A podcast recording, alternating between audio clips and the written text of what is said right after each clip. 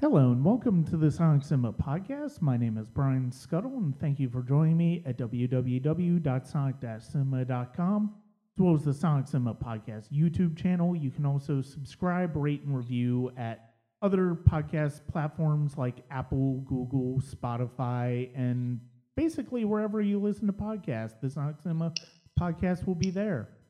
Um, check us out at uh, patreon.com backslash Sonic Cinema with the Oscars coming up. I will be going through those nominations. It's been a bit slow this month, admittedly. Uh, still kind of um, catching my breath a little bit after uh, Sundance. And uh, then um, I've got a uh, film festival not this coming week, but next week that I will hopefully be having some coverage for. And uh, that will be at Patreon. A lot of that will be at patreon.com backslash Sonic Cinema. I do hope to get back to Twitch sometime soon uh, with my uh, work schedule being predominantly nights. It's been a bit difficult to really uh, get on there. But I hope to, depending on how things work out, I definitely hope to uh, be going back to uh, twitch.tv backslash scuttle lemur.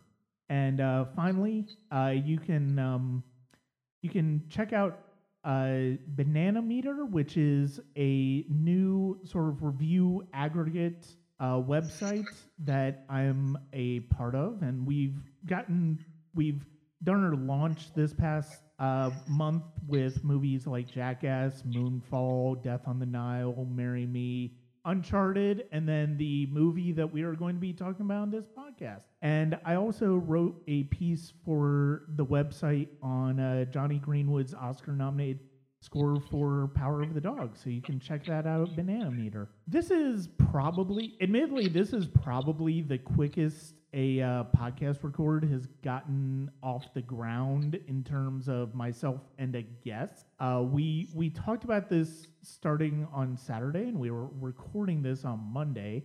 It is for the uh, recently released latest sequel, remake, whatever you want to call it, for the Texas Chainsaw Massacre. And if we're talking horror, that probably can clue you into my guest. It is Phil Faso. Thank you very much for joining me. This is an emergency broadcast from the Sonic Cinema Network. Do not adjust cell, cell phone or ham radio. Hi Brian, how are you? I I am doing very well. Um I I will say it's it was it's it was kind of funny to see the uh varying degrees of uh response that this movie got over the weekend, and I was definitely looking forward to it. Um, not not in the sense that oh I'm a huge fan of the franchise and I I I I want as many Texas Chainsaw Massacre movies as possible. As I was I was based on what I had seen and heard in terms of the trailers and stuff like that. I felt like this movie was going to be ripe for a lot of discussion, and I, I will be honest, it it certainly did not disappoint in that respect. I decided to watch this because I saw the trailer for this. I heard that this was coming a couple weeks ago. And then I saw the trailer, and I get a lot of guff from my friends who all tell me that I'm very negative. I'm very, a very hard critic, which I am. I'll be honest about that. I'm very hard on on entertainment. I went into this thing with the attitude of, I hope I hate this as much as I think I'm going to. And I absolutely did. I'm not disappointed by that. You know, we talked last time, I, I, believe it was last time we spoke about um, Dr. Moreau there. Yes. The night before Dr. Moreau. This, if not having surpassed that as the worst film we've ever discussed, I would put it definitely in that league. This is bottom barrel stuff here. Yeah, this is. I, one of the things I say in my print review of this, and right off the bat, is I feel like the only reason to justify making any more Texas Chainsaw Massacre movies is to allow filmmakers put to put their own particular spin on it. Because let's face it, this is arguably the most chaotic and bizarre sense of a franchise, even more so than the Halloween movies, uh, where you know, you've got at least two or three different timelines that are going. There are two or three, at, at least two or three different direct sequels to this. There are some reboots. Everything else feel, even some sequels feel like a reboot. It is such a bizarre thing. And I feel like the only reason to do this is a name name sachet, even though like all of them don't put they put chainsaw together as opposed to the original, which has chain and saw as separate words. But that I feel like that's the only creative int- impetus to justify making any more movies uh, with Leatherface. You can't even justify this as like okay, so a good portion of the template here is based on Halloween 2018. There's no denying that, right? Yep. But you can't even say that, hey, listen, we're wiping everything out and we're going with a direct sequel to the original because that's what that Leatherface movie in 2013 did. so you can't even like even that's not an original take here. Yeah. So here's my my biggest issue with this movie is that this movie has 50 different points and 50 different things to say and doesn't really say anything about any of them. No, it doesn't. So I want to go back to the original for a second. Now you've seen the original, right? Oh yes, I I saw the original before the 2003 remake. Okay. So I, I know because I read your uh, review the other day that you haven't seen all of them. I unfortunately have. And this is one of those franchises where there's a lot more bad than good. Okay. Mhm. But I want to go all the way back to Tobe Hooper's original, right?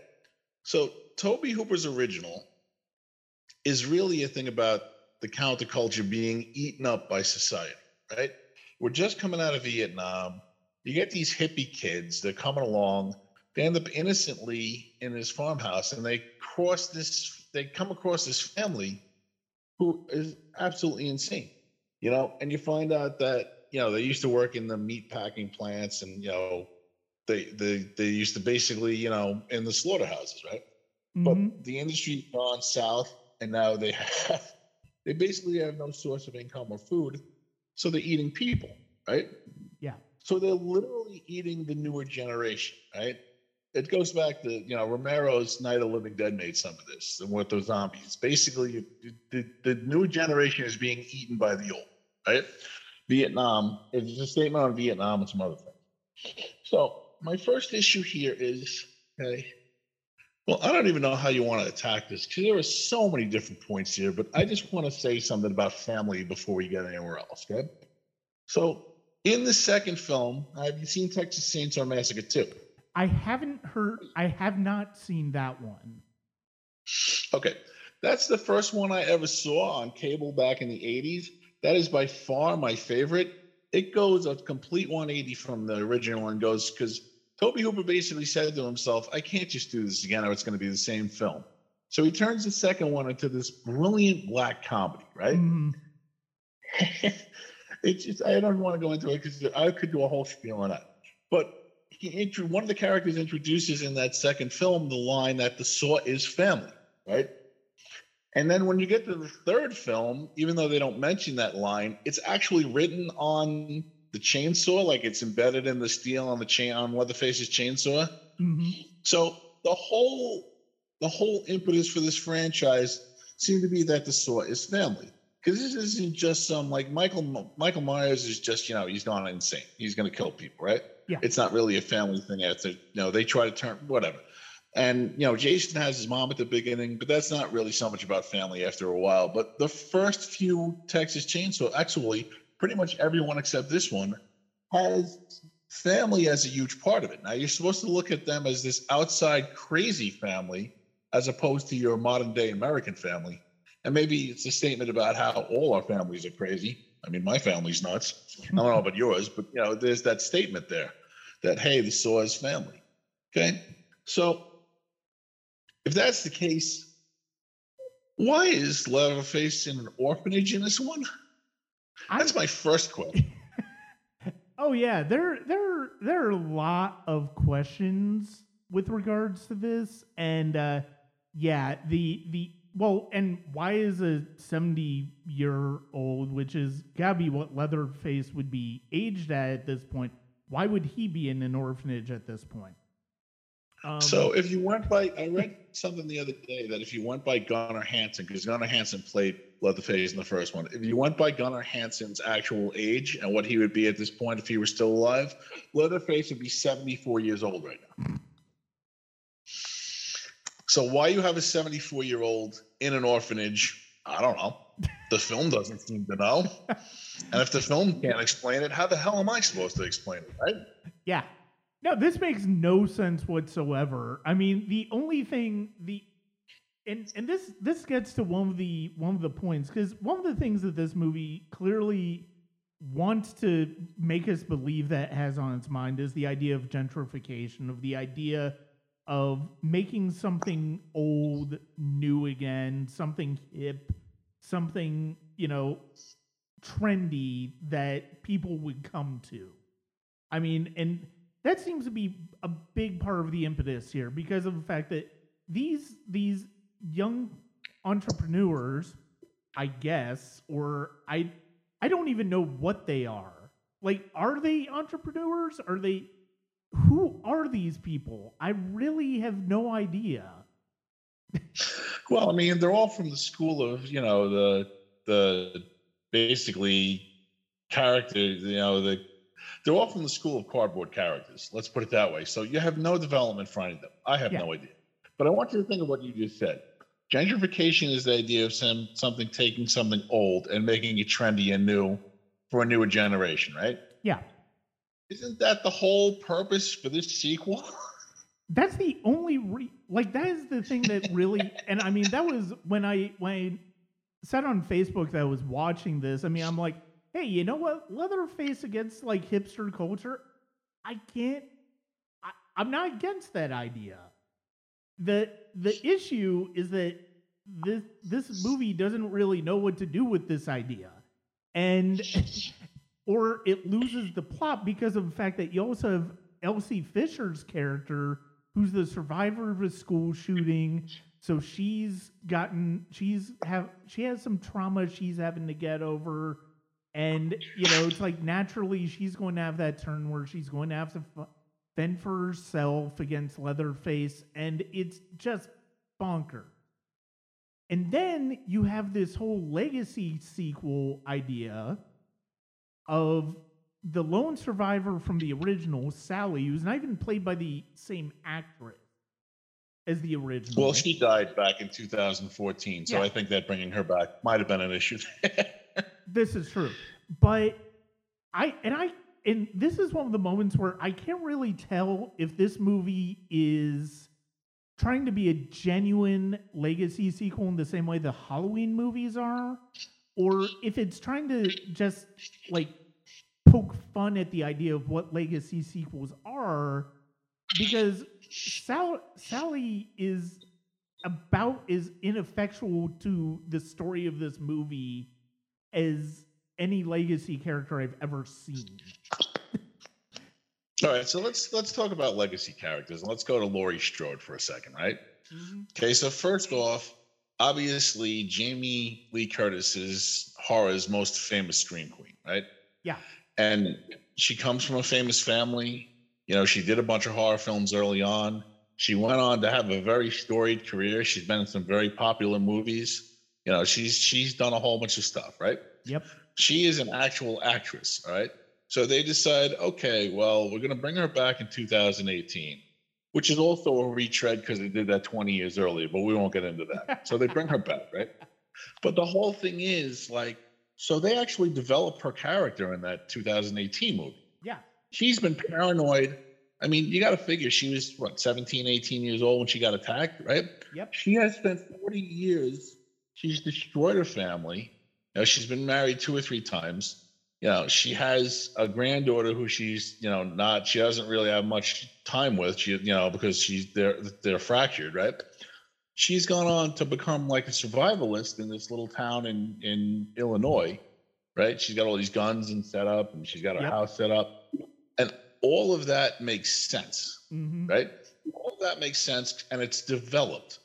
and it's developed because you have a real actress who people are going to care about 40 years later. And you also have a situation where, you know, they've taken that character, and I, as much as I don't like the 2018 flick, at least they they developed her on a point that makes sense, right? Yeah. Yeah. Sally Hardesty, the last time we see her, is on the back of a pickup truck screaming and is covered in blood, right?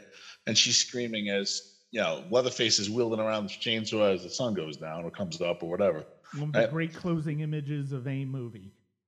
Absolutely. And that we don't see her for almost 50 years. So I'm supposed to believe without any kind of buildup or background, because they just they just toss her character in there.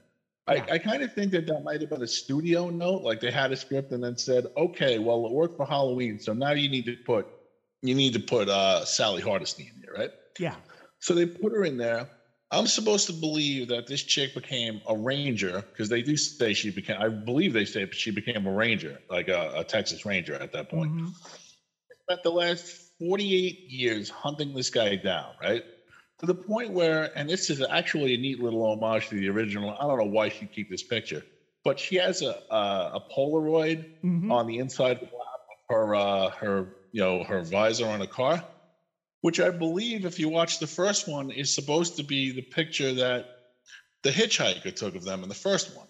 Yeah. So why she would hold on to a picture of the five of them that was taken by somebody whose family tried to kill and eat her, I don't really know. I don't think I'd be very fond of that picture myself, even if it had me and my four best friends in it. You know? Yeah. Um, so, and again, we're going to get into spoilers here, right? Oh yeah, I mean, Okay, so so here's the thing. she, I'm supposed to be invested in her because she says she spent 50 years tracking this guy down. Now, keep in mind, his family lived in a house like through some woods from her family house from that that they went to visit in the first one. So why this guy and his family would be so hard to find? I don't know. Maybe she doesn't have a compass on it. Maybe she lost the sense of direction. Maybe the truck drove her to Idaho and she got lost. I have no idea. One way or another, though, she finally gets him in a room. He doesn't have his chainsaw in his hand. He's sitting on a bed. She's got the drop on him. Yep. It is a clear, straight shot. She's three feet from blowing his brains out. And she's like, You don't know who I am? Oh my God, how do you know not who I am? And then he like walks off. Yeah. Yeah. I'm like, are you kidding me? I, I mean, just just slap me in the face and tell me you hate me. Tell me you're a dick and this movie's a dick and it hates me. Because that's what you've done with that scene. It's so stupid. I mean, it's it's one of the funniest things I saw this entire weekend was somebody post on Twitter a uh, out so in Avengers Endgame, there's a movie, there's a scene in the uh, final battle with uh, Scarlet Witch and Thanos, and Thanos killed Vision for one of the Infinity Sto- Stones in Infinity yeah. War. And yes. she has this moment where she's like, "You took everything from me," and Thanos goes, "I don't even know who you are." And somebody yeah, basically awesome. took that meme and transplanted it into this and it was like, oh god, that is, and that's all I could think about when that moment came up in the movie. It's like, so not only do you have this point where it's like you have this, you have this rivalry between these two characters that really is ineffectual because of the fact that, like, he clearly hasn't given a shit about her because I mean, at least at least Jason in Friday the 13th Part 2 is chasing down the final girl from that move from the first movie and kills her yes. right on the spot. I mean, say yep. say what you will about Jason, but at least he's he's you know, he he's he's taking care of shit. But he gets the job done. Yeah. yeah. But it's like Leatherface clearly doesn't give a shit for Sally and it's like the you're you're right. Like the idea that Sally has become like obsessed with him, but has not been able to find him, which is kind of ridiculous. And somebody somebody brought up today that like um you know, I mean, it's hard to get scared by a movie called Texas Chainsaw Massacre because I don't live in Texas. And it's like, yeah, that's that's, gotcha. that's fair. and it got me to thinking there really aren't too many slasher killers that have really traveled. Like I think Jason is the one that's traveled the most. He's gone to Manhattan, he's gone to space. I mean, you know, he's at least he's trying to get around.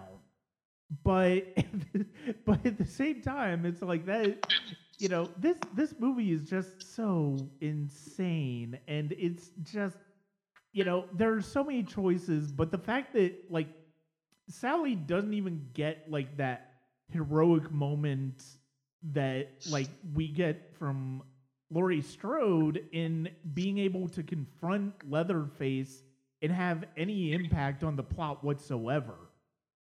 If you put Laurie Strode in that same exact situation, if you take that scene and pull out Sally and put in Laurie, and you pull out Jason, uh, not Jason, if you pull out Leatherface and put in Michael Myers, she's blowing his brains out. Yeah, yeah, absolutely. She's taking his head off with a shotgun. She's not going to be like, "Oh my God, you forgot me." What is this? Did you break up at the prom 50 years ago? What is this?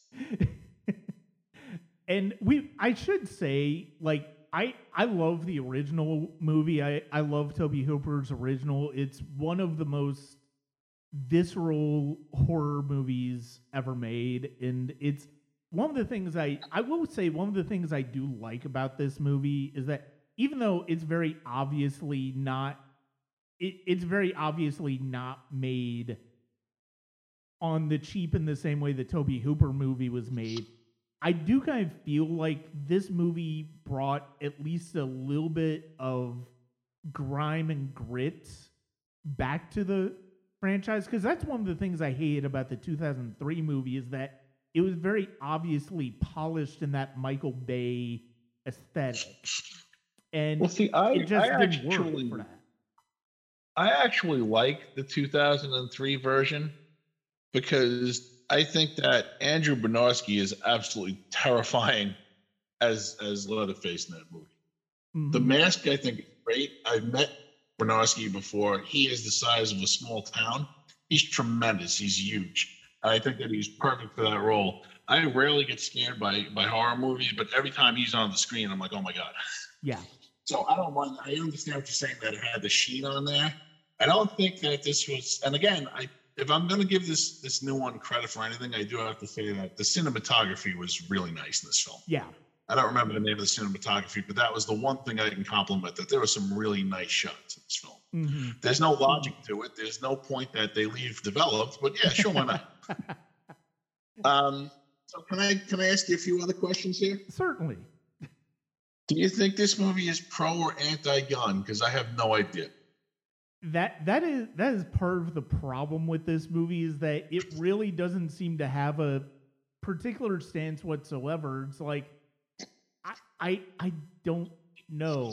I mean, is are we supposed to believe that Elsie Fisher's character is who has clearly been traumatized by a school shooting is going to be able to get through survive a situation like this? I mean, and much also put for put away her terror over you know over what happened to her in a way that will she will actually brandish this insane chainsaw shotgun thing which by the way made me think that you know we when Jason versus Frey versus Jason came out, one of the things that people really wanted to see was Frey versus Jason versus Ash.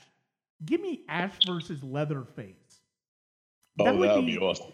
I because you know at least Leatherface and Ash would be on equal ground when it comes to the weapon of choice. I I would love to see that, and I think that I I I I truly think that that would be like as great an idea for a spin-off as anything you could ever think to do with Texas Chainsaw Massacre That'd that be being cool. said, but that being said, that yeah, this I can't tell one way or the other whether this movie's pro gun and anti gun. I, I so here's tell. the thing: they, they introduced this idea, and I actually thought it was kind of cool because I've never seen this in a horror movie, right? Normally, you get characters who are going through their normal days, and then they get you know terrorized, and then they're they're you know they have to fight back at the end. This is the first time in a horror movie that I've ever seen, and I've seen a million of them, where they've involved the school shooting as part of it, right? Yeah. So the whole thing is she got shot. She got she got shot, obviously, actually, and you know her bunch of her friends died. They show you a couple very quick flashbacks Yeah. where she's like on the floor and she's bleeding and there's bodies everywhere, right? hmm So, all right. So the thing is that she she gets to this town, and we'll talk about her sister making fun of the guy at the gas station in a little while because that's a whole separate part of this we need to deal with. The guy's got a gun on him. He's driving this big truck, right? So they end up at the town, and this is the guy that they've actually, the one sister makes fun of him, and this is the guy that they've actually hired to help them, you know, set up this town for these influencers and gentrification, right? Yeah. So she wanders off. The sister doesn't want to be there, and you know, El- Elsie Fisher, the the other Sarah Yarkin, I think her name is. Yeah. Melody's a character name, right? So Melody's the one who's like all big on this gentrification stuff. She's like, look, you have to come with me. You know, you don't have any family, and I got to take care of you because I wasn't there to take care of you at school or whatever, right? Mhm. So the sister clearly doesn't want to end up in this podunk town, this deserted place. So she wanders off and finds the guy. And he's, he's working on his truck in his garage, and he's got a semi-automatic on the uh, on the counter or whatever on his tool table. So she picks it up and starts playing with it, and he starts, you know, explaining her how to use it and all that. So my thing is, I'm getting the feeling that she's like, okay, well, instead of being afraid of guns or being anti-gun, she's like, I, I, my my thought process is that she's got to be saying to herself, if I had one of these in my hand when these killers came into school, I could have prevented all this by killing them. Yeah. Right? That makes sense to me, right? Unfortunately, you get both sides of this story. So you're not get a strong argument because the sister's anti-gun. She seems to be pro-gun at the moment. Sally Hardesty is pro-gun until it comes to the point where she's three feet from Leatherface and can murder him, right? Yeah. So all of that involved comes down to the ending, and she ends up with the gun in her hand. And I think I the only I think one of the few points I enjoyed was when she goes to shoot, and either the clip isn't in or the safety's on, so she can't actually kill Leatherface even with the gun in her hand. Yeah. So I don't even understand that that's trying to tell me that guns are aren't effective, or I, I have no idea what the take is on this, Brian. Mhm.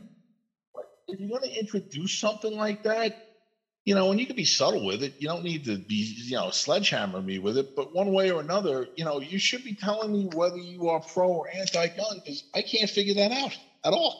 Yeah, exactly. I mean, and that goes to the writing. And I mean, this is from a story from Fede Alvarez, who did the Evil Dead remake in 2013, did the is behind the Don't Breathe movies, and it's you know it it has I love the I love the first Don't Breathe. I think it's a fantastic film, but like the second one was just so the the second one just rubbed me so much the wrong way because of the fact that it felt like it was saying it felt like it was saying the wrong things compared to what we saw from the first one.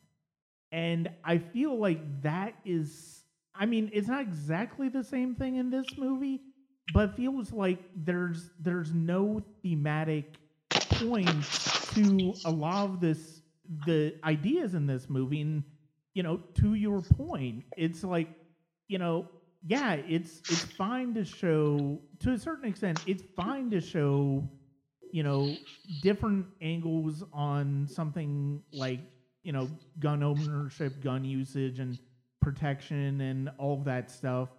But at least make sure you have that fleshed out enough in your script to where we understand where you're going with it. And this one just doesn't. Not at all. Like I can't. How am I supposed to feel about these protagonists? Am I supposed to like them? Am I supposed to be happy that they're kind of dickish? Am I supposed Yeah. to just want them to be, you know, chainsaw fodder? I don't even know. Yeah. So going back to that scene I was talking about the gas station, this girl, and this supposed to be from California, I think. This this Sarah Yarkin's character, Melody, is basically like they come out and she's like they're in the gas station and talking to the guy.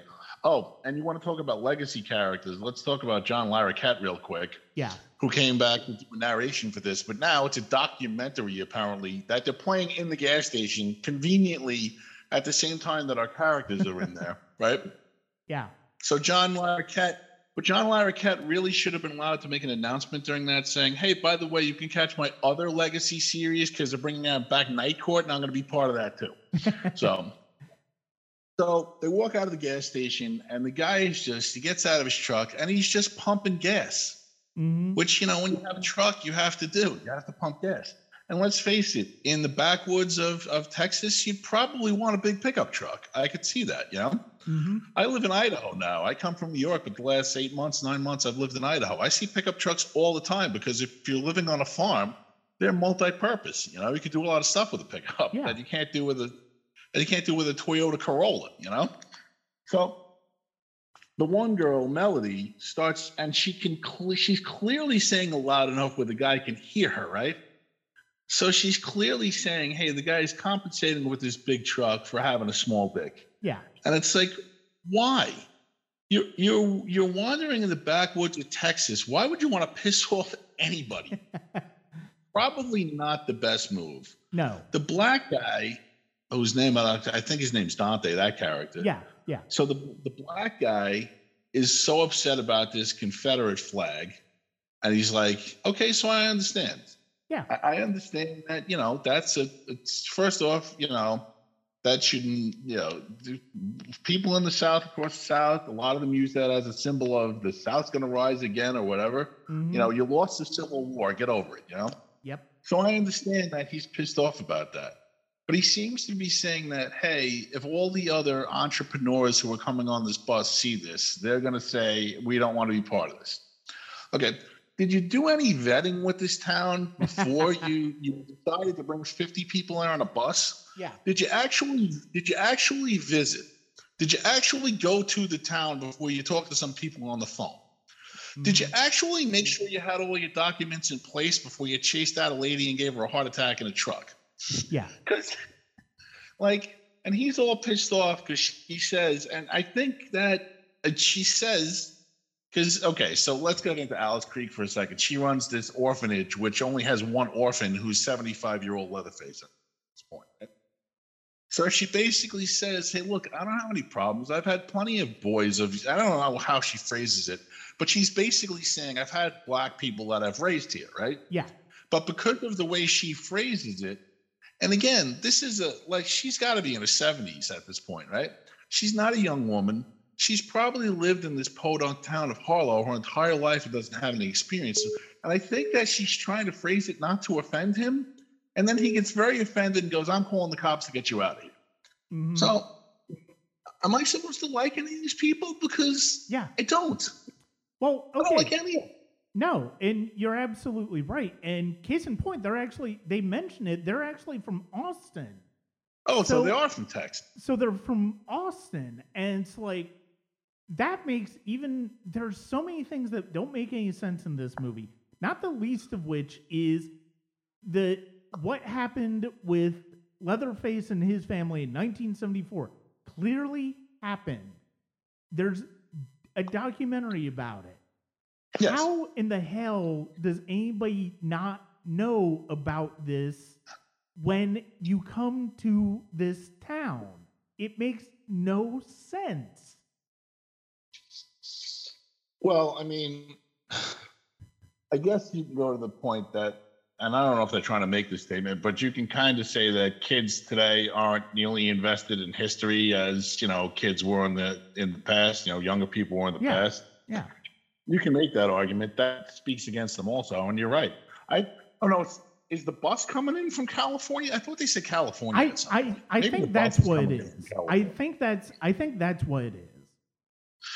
And then this kid, the only character development I have about the black, the Dante, the black kid, is that he's typically he's your angry young black kid, so he's a stereotype, and somehow or another he's a chef.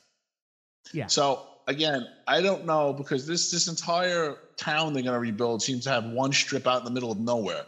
So I don't know how successful a restaurant's gonna be in the middle of hayfields in in Texas. Yeah. I don't know. But yeah, so so you get to that. So I mean, I I don't think I'm supposed to like. And then they turn Melody into one of the the protagonist. Like she's one of the survivors at the end. They kill that blonde girl off very quickly. And by the way, Yeah. did you notice that whole her crawling across the the cop thing is right out of Scream 2? I haven't seen Scream 2 in a while, but yeah, it it's uh yeah, that that that actually makes sense. I mean, there That scene yeah. is right out of Scream 2. Right out of Scream 2. And I find it kind of funny going back to that particular scene that Leatherface is wearing Alice Krige's face for the entire movie. Yeah. Yeah. It- um, so yeah, they, they kill off they kill off the characters pretty easily, except the the two sisters there. Um, and then toward the end, okay, so at Death Ensemble, I have this thing called the Wile E. Coyote School of Protagonists, right? Yeah. So the Wile E. Coyote, if you've ever watched the Wile E. Coyote cartoon, he's incredibly inept at trying to kill the Roadrunner. Uh-huh. To the point where he ends up blowing himself up with 10 tons of TNT. He falls off cliffs. He gets hit by and run over by Mack trucks, right? All that. Mhm. But five seconds later, he's fine. Nothing can hurt this guy, right? I have no fear that he's immortal, right? Well, I hate when horror movies do this with their protagonists, because and actually the antagonists too, the, the monsters in these things, because that's exactly what these characters are. That girl, Melody, gets hit. He Leatherface is at the top of the stairs and he throws a hammer down Yeah. and hits her right in the chest. And she's able to get up and move around like five seconds later. Oh, it's Right? ridiculous. Yeah. They get smashed against walls in that final scene in that movie theater. Like she, he hits her with a something, and she flies like 18 feet and lands, and then she, she's up like two seconds later, right? So I Mhm. hate that. But the worst is Sally Hardesty. Sally Hardesty. Let's face it, she's bringing her back. If you're not going to do anything with her, don't bother bringing her back. Yeah. Right? So after she doesn't kill him, he runs a chainsaw through her, right? The chainsaw goes right Yeah. through her guts. Yeah. Right? Yeah. So five minutes later, five minutes later of screen time, she's talking to the other, she's laying in like a pile and she's like, hey, take this gun. Okay, so has have the filmmakers ever heard of the concept of bleeding out? Because I don't think they have. I don't think they have. All right, so so we covered most of the stuff I want to cover, but so shall we talk about the one line from the trailer that everyone's going to want to hear about here? Oh, sure. Why not? So, so there's 50 kids on this bus. Leatherface has killed several people. He's wearing a human mask. He's probably covered in blood at this point. Yeah. And I guarantee he doesn't smell too well, right? Uh huh. He gets on this bus with a chainsaw in his hand, mind you. hmm Kids hold up their phones, and the Asian guy goes, You try anything, and we'll cancel you, bro. yep. Okay.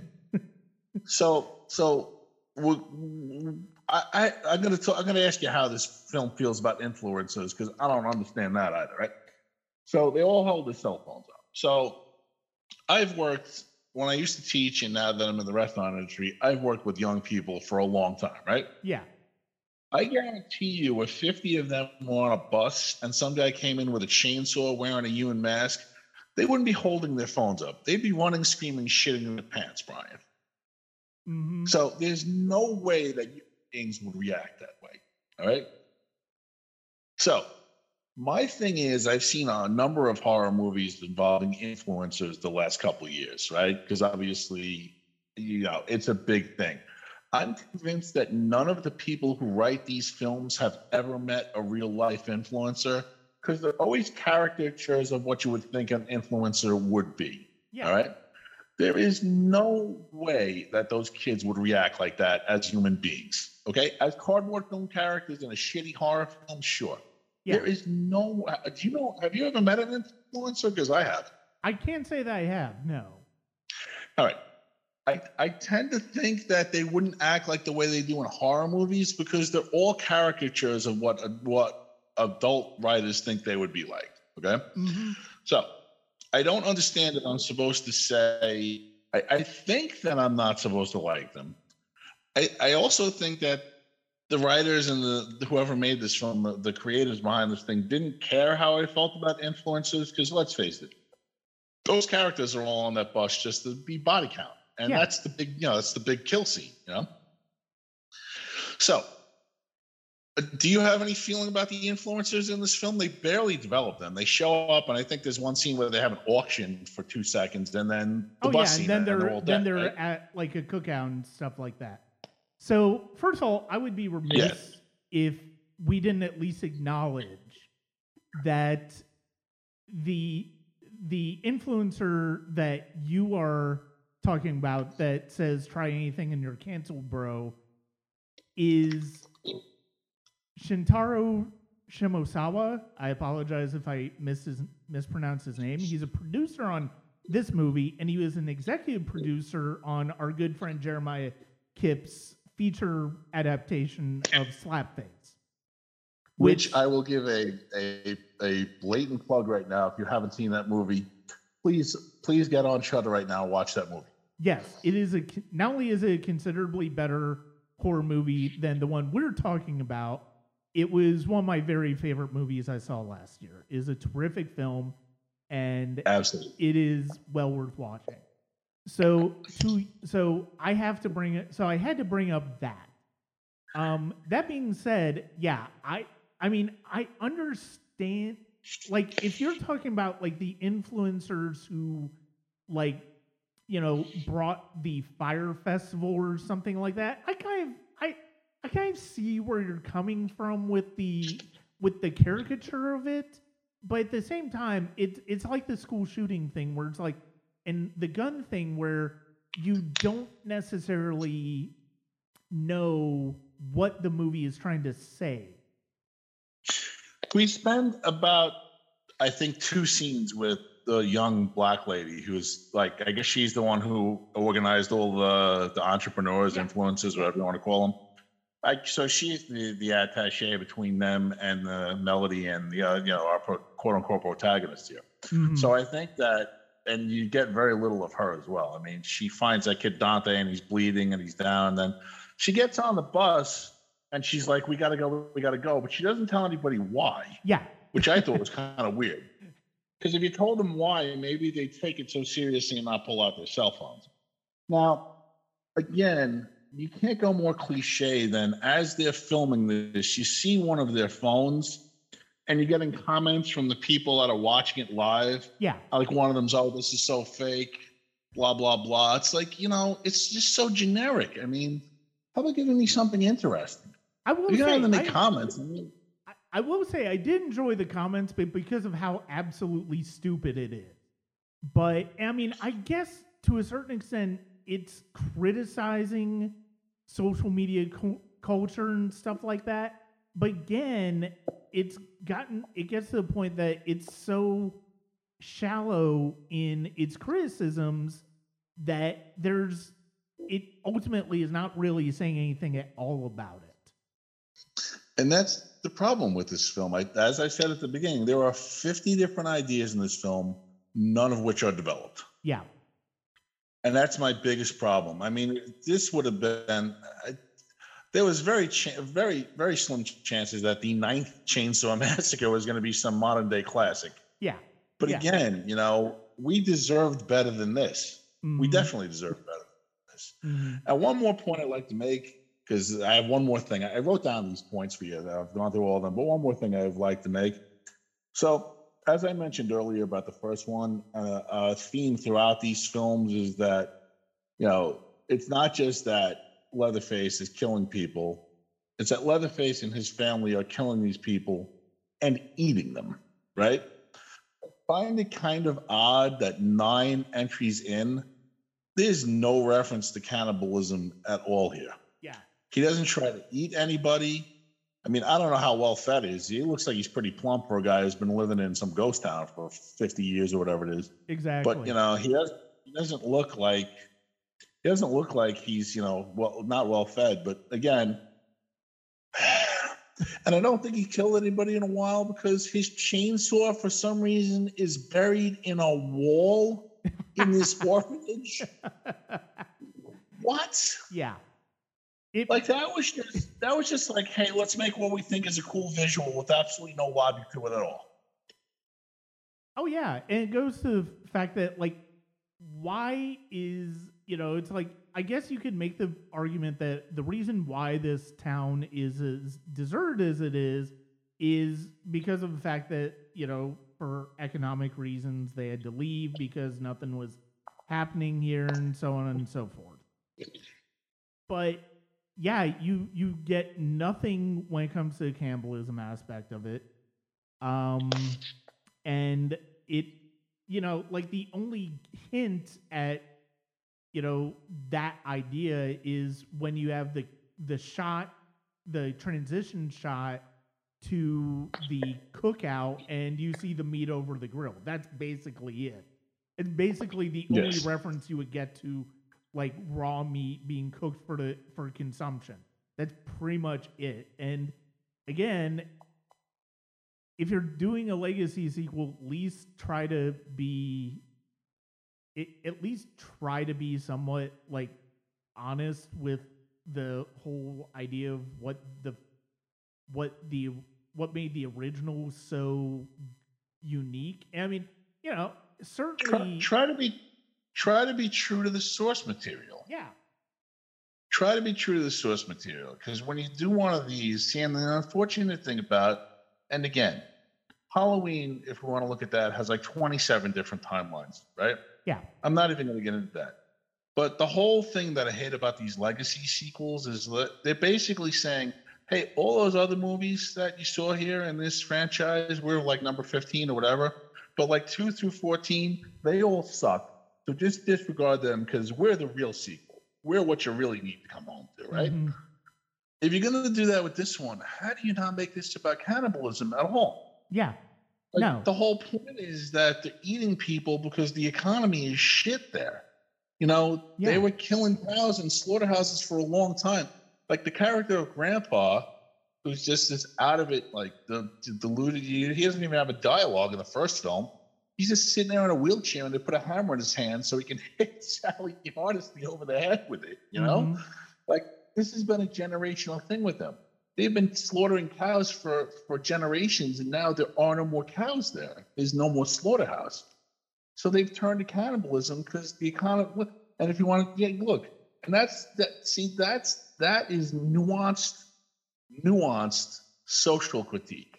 yeah, That is not holding a cell phone up and going, "You try anything and you're canceled, bro." yeah. That's the difference between great filmmaking and this piece of shit. and speaking of shit, if I can make one more comment before before we go here. Certainly. So I've never ever seen a film where and if we want to talk about blatant and not subtle, the film literally takes a shit on its protagonist. There is a scene where and it's a pretty cool scene, I'll give it that, where she's under the floor and Leatherface is cutting through with his chainsaw and she's running ahead of the chainsaw and she gets to the point where she gets in front of a pipe and the chainsaw goes through the pipe and it's a sewage pipe and it literally drops shit. So Mhm. if the movie if the movie is shitting on its protagonist, why am I supposed to care about them? Yeah, exactly. Um, I, I, I think the only thing I really have left to say is I, I, I appreciate that this movie went for the ending that it did, which, grant, yes, is a gratuitous uh, lift from the original, but doing so as in a way where the the character is trauma- traumatized all over again and is able to have the same anguish shot of looking back at the the reason her life has been shattered as her car, which she is the only occupant of, is an electric car and apparently a self-driving car. Yes. I I love how goofy that ending is, and it's like I'm like, oh, there's no way they end that that way. You've got to end it differently. And sure enough, they end it the only way that makes sense, where it's like, oh, you have because of course Leatherface doesn't die. He and he takes Melody out of the car and basically decapitates her. And it's like, yeah. so but I um, also love how like it's daytime now, so I don't know how long this night was. If they've been standing around for hours after, because it was it was definitely in the middle of the night when Leatherface was chasing them around, right? Well, and it So was clearly it was clearly in the either late afternoon, early evening when the ambulance crashed. Yes. So so the thing is, it's the next morning now, and again, now you have this character who's not been through one tragedy with a school shooting, but now two, right? Yeah.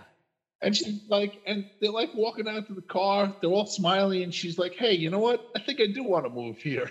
I'm like, "Really? Are you fucking kidding me? What human being would ever say anything like that?" now, did you stay around through the end credits? I did not. Did I miss something through the end credits? Oh, yeah, you did. Oh, There is a very. So, have you seen the fourth Rambo film, the one that Lionsgate put out? the the one in uh, Thailand. Yes. Yes. So the very end of that scene has Rambo walking down the road, and he's obviously going home because he's he's settled now. Everything's good, right? He's now he's he now can look at himself in the mirror and say, "I've done what I need to do. Now I can go on with my life." Well, this has a similar scene with Leatherface walking down the road, and he's walking toward what should be the house from the original. So apparently, Sally Hardesty wasn't able to find that house, but he was. Well, I mean, you know, I, I I don't know what I think. Maybe I did see that scene. I can't remember, but uh, yeah, it's. Uh, I I think that is a. Uh, I I think that is that is a fitting, insane end to an utterly baffling and crazy uh, legacy sequel in the uh, Texas Chainsaw Massacre. I think the last thing I want to say is I actually came up with what I think is a pretty brilliant idea if we're going to do legacy sequels. And granted, this one will probably take some time because of the fact that the franchise is in, entwined in legal issues. But I would love to see a Friday 13th legacy sequel where it is Tommy Jarvis versus Jason but the twist is we see all every different actor who played Tommy Jarvis. Oh, that, that's awesome. So you have part four and part six Tommy Jarvis against Jason, and then part five Tommy Jarvis, because it's obvious throughout that entire damn movie that Tommy Jarvis was supposed to basically turn into a serial killer. Yes. I think it would be fun. I think it would be fun if they decided to have all the final girls from the series, if they wanted to do a legacy one. Yeah. Like they're a dinner club now and they get to dinner to they go to Crystal Lake like once a year for dinner to talk about how they all killed Jason, but he came back and then Jason comes back and they tries to he tries to kill all nine or ten of them at once. That'd be fun. That would be fun. Yeah. Yeah, that would be that would be really good, and then we could maybe get get some uh, jabs at the fact that he evidently uh, got onto a cruise ship on its way to Manhattan and decided, oh hey, I'm just gonna take care of this. Uh, I'm I'm just gonna take care of these people, even though you know they're not at Crystal Lake anymore. But uh, no, there's some there, there's some ripe material for uh, Friday Thirteenth Legacy sequels if they ever get that franchise out of uh, rights hell. But um, Phil, thank you very much for joining me on this emergency pod on the 2022 Texas Chainsaw Massacre. Uh, It has been a pleasure. and I, I would say if you haven't seen this film and you like horror movies, see this film just because you have to appreciate how terrible this film is. yeah, This doesn't work as a legacy sequel. It doesn't work as a sequel. It doesn't work as a look at humanity or any kind of social issues. It doesn't work at all. And that's why I love it. No, that, one of the things I said in my reviews, part of, the part of the reason that I thought like the grit and the grime came back was because of in the franchises because of the fact that we get really good high contrast between the shadows and daylight in the cinematography, yes. which we touched on earlier. But I also said that part of it is the film is kind of nihilistic in its approach to life and death and character and story and tone and anything resembling coherent coherent negative narrative. Um, I I I can't think of a more logical way to wrap up this discussion. And uh, yeah, this this was this was a lot of fun. I love that we were able to uh, get this get this together so quickly and sort of get some of these feelings out of our system. Thank you so much for having me, as always, Brian. All right. Hey, this is David from the Piecing It Together podcast, a podcast about movies and the movies that inspire them. For over four years, each week, a guest and I take a look at a new movie through the lens of what other movies we think were either an influence or connect in some other way. It's a fun, unique way to discuss films that leads to a great list of other movies to check out that either explore the same themes and ideas or maybe utilize similar filmmaking techniques. Including special episodes in our side series that twist the format, we've done over 200 episodes, so there's bound to be one on a film you've been thinking about and want to dig deeper into. So check us out on all the major podcasting apps and at piecingpod.com. I'd like to thank Phil for uh, joining me to discuss the 2022 Texas Chainsaw Massacre. It was a lot of fun to put something together quick and really get our thoughts on the insane movie out of the way. That's going to do it for this episode of the Sonic Cinema podcast. Uh, check us out at wherever you listen to podcasts. Click subscribe at the uh, Sonic Cinema podcast YouTube channel for po- the podcast as well as other quick reviews and uh, you can and filmmaker interviews. And more importantly, though, you can always check me out at www.sonic-cinema.com. Thank you very much. Thank you.